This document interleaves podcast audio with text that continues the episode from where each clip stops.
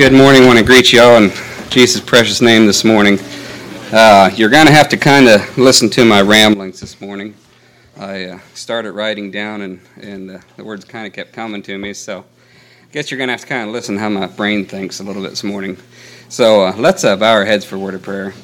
Lord, if you just come before this morning, we thank you, Lord, that you're a great God and that you care for each one of us, Lord. You uh, you don't want us to be alone, but you want us to be together with a church that's functionable and truly alive for you, Lord. You don't want us to to be dead, but to be strong and to be alive and and uh, keep pressing on. So, Lord, just ask you would just uh, have your way this morning, Lord. Just ask you would uh, be with the rest of the service, Lord, and be with me as I share share this.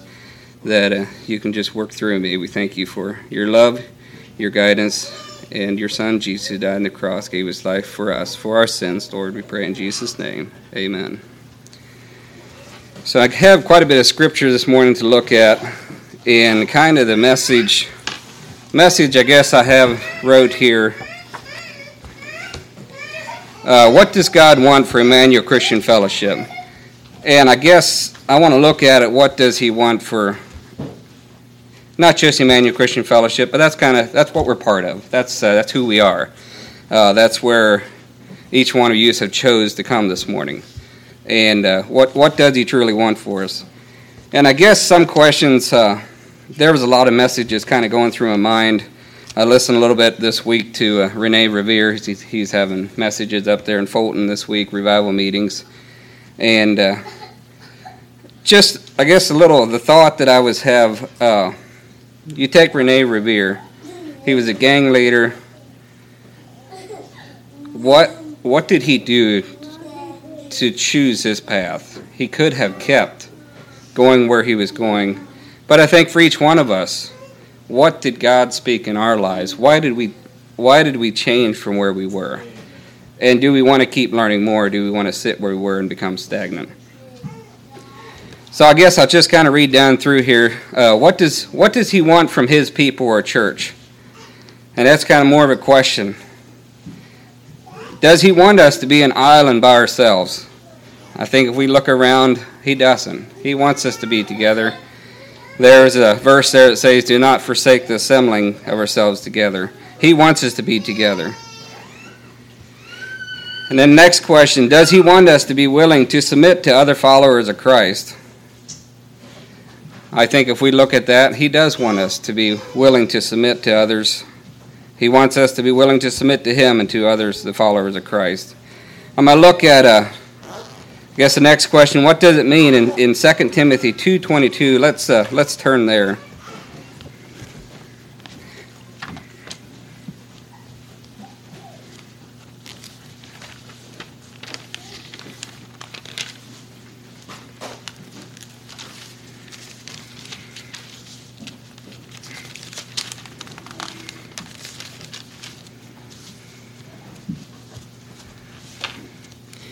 2 Timothy 2.22 says, Flee also youthful lust, but follow righteousness, faith, charity, peace with them that call on the Lord out of a pure heart. And I guess the question there on the end, the, the last part, with them that call on the Lord out of a pure heart. What does he mean by that? Who are those people?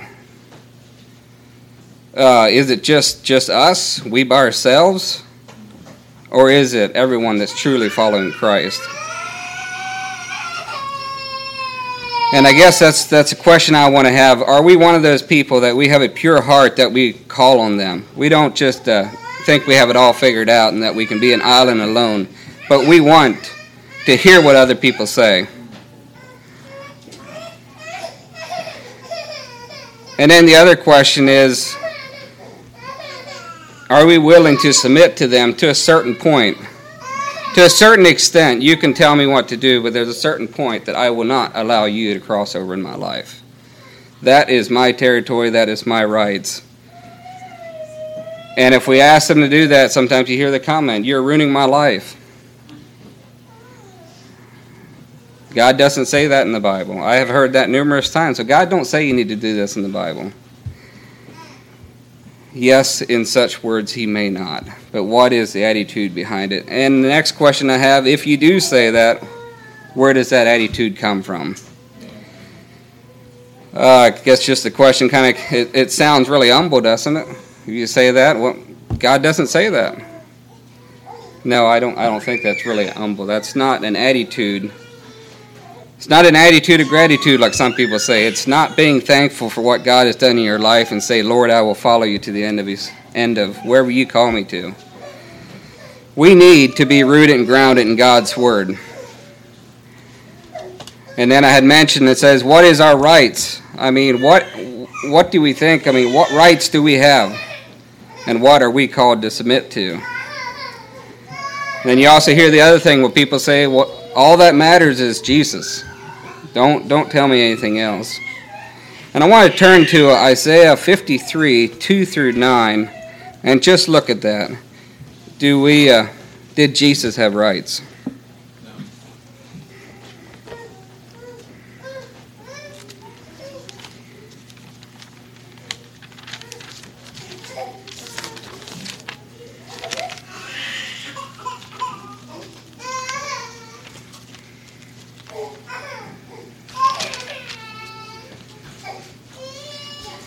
Let's read, yeah. Isaiah 53, 2 through 9. It says, For he shall grow up before him as a tender plant and as a root out of a dry ground. He hath no form nor comeliness, and when we shall see him, there is no beauty that we should desire him. He is despised and rejected of men, a man of sorrows and acquainted with grief. And we hid, as it were, our faces from him. He is despised, and we esteemed him not. Surely he hath borne our griefs and carried out carried our sorrows, yet we did esteem him stricken, smitten of God, and afflicted. But he was wounded for our transgressions, he was bruised for our iniquities. The chastisement of our peace was upon him, and with his stripes we are healed. All we, like sheep, have gone astray, and we have turned every one to his own way. And the Lord hath laid on him the iniquity of us all. He was oppressed, and he was afflicted, yet he opened not his mouth. He is brought as a lamb to the slaughter, and a sheep before her shears is dumb, so he openeth not his mouth. He was taken from prison from, and judgment from judgment. And who shall declare his generation? For he was cut off out of the land of the living. For the transgression of my people was he stricken. And he made his grave with the wicked and with the rich in his death, because he had done no violence, neither was any deceit in his mouth. And as I looked at that, it says he was brought as a lamb, as a lamb to the slaughter. Jesus, we would say he, he did, I guess I would kind of look at it as he did have, he would have had rights if any of us have rights. He was a man of God, but he was willing to give his life so we can have life and have it more abundantly. There was no other way that we could come to Christ, through to God, but through Him.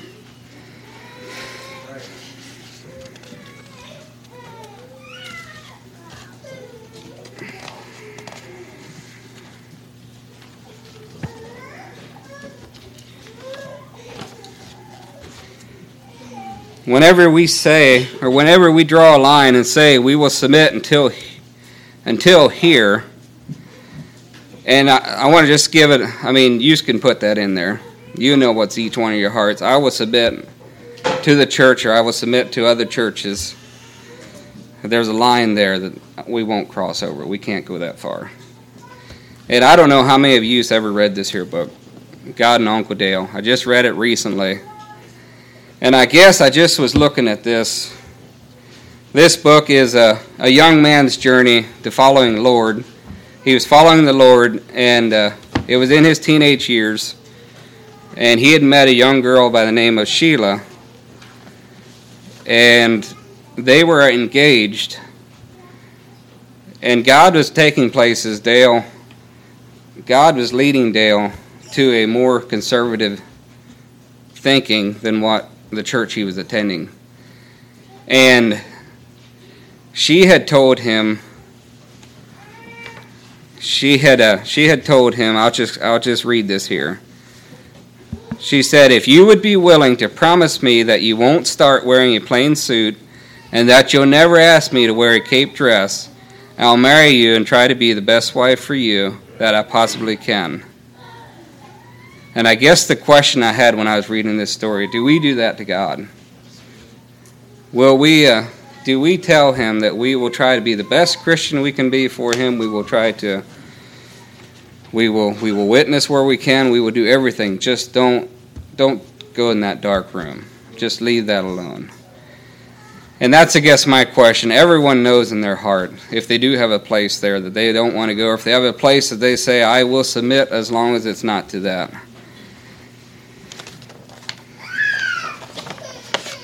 And then I'm also going to look at, uh, I guess the question is, are we like clay? And I'm going to look at uh, Romans 9 19 through 21.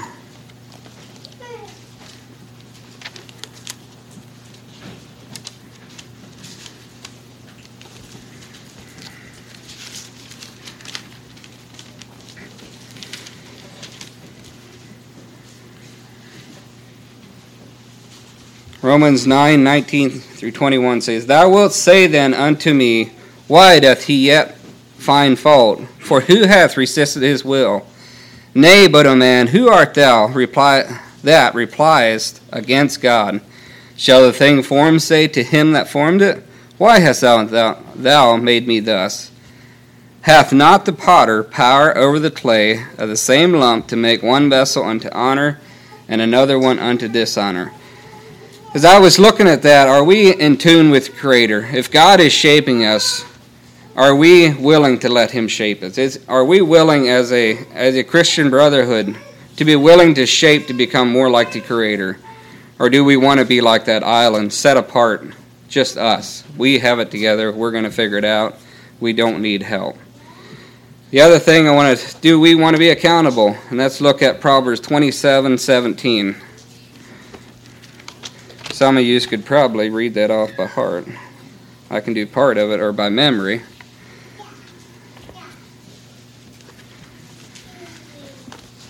And that's good. I challenged my children this morning. I said, You need to look at your verse, you need to memorize your verse. Because I said, We struggle sometimes. We get older, we can't retain it. So do it while you're young.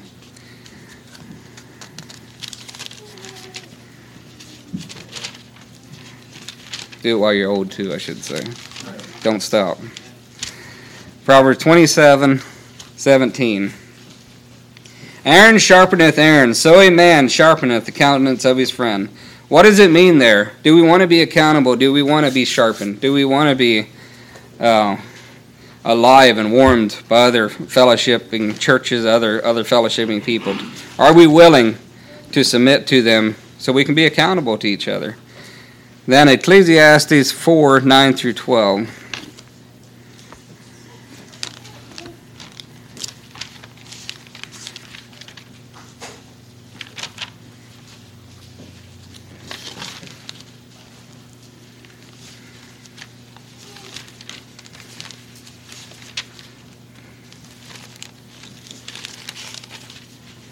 Ecclesiastes 4 9 through 12 says, Two are better than one because they have a, a good reward for their labor.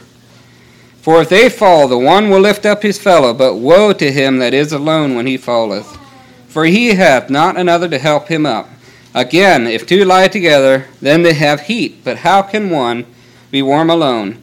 And if one prevail against him, two shall withstand him, and a threefold cord is not quickly broken.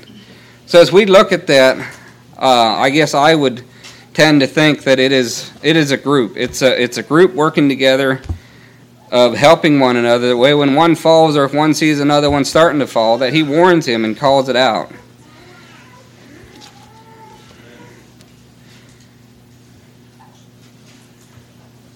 And then also uh, 413, this is kind of as, as admonishment, are we willing says, Better is a poor and wise child than an old and a foolish king who will no more be admonished. Are we willing to humble ourselves and be admonished one to another? Be willing to take off someone says, uh, Brother so and so, do you really think this is where you want to go? Are we willing to be admonished? Are we willing to take that and, and thank them for it? And then Proverbs 24 6.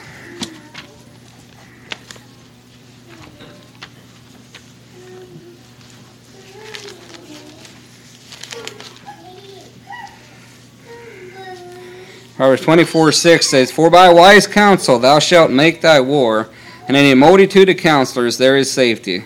There again, we see it's a multitude of counselors, and if I would say it was two or three counselors, it would probably have been just said counselors. But we can see it was a group, it was a multitude. And uh, we see if, if someone's to make war, it takes a lot of people. So I take it it was it's uh, don't be afraid of getting together with a multitude of people to make decisions. And then Proverbs uh, 24 3. And I would say for us as a church, let's be teachable. It says, Through wisdom is an house builded, and by understanding it is established.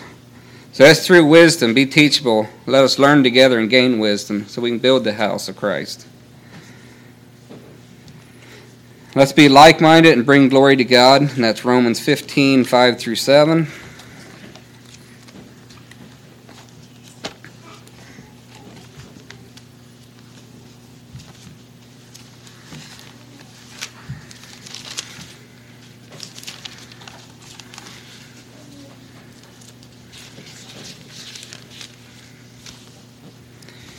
Romans 15, and I'll read 5 through 7. It says, Now the God of patience and consolation grant you to be like minded one toward another according to Christ Jesus, that you may, with one mind and with one mouth, glorify God, even the Father of our Lord Jesus Christ. Wherefore, receive ye one another as Christ also received us to the glory of God. So as I looked at that there, it's saying with one mind and one mouth glorify God. And that's I would take it is is a mingling together. It, it's glorifying God. And if we want to be like-minded as a group or as a as even agape, we need to bring glory to God. That's our true purpose, is to bring glory to God. And to be like-minded. There in Philippians 2, 1 through 12.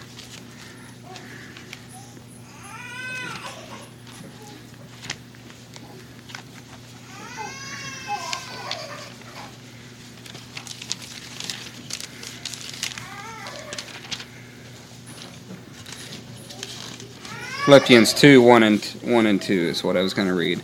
If there be therefore any consolation in Christ, if any comfort of love, if any fellowship of the Spirit, if any bowels and mercies, fulfill ye my joy that you be like minded, having the same love, being of one accord and one of mind.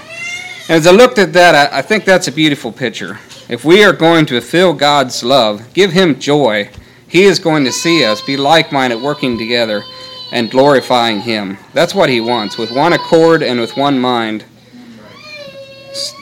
just serving Him. That's, that's what I truly think His heart is.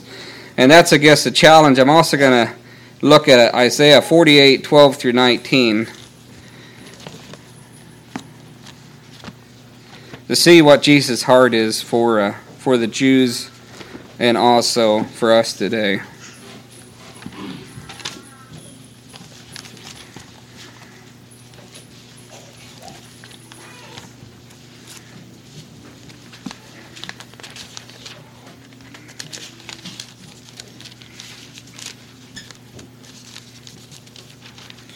Forty-eight, twelve through 19. It says, Hearken unto me, O Jacob and Israel. And I think we can put our name in there.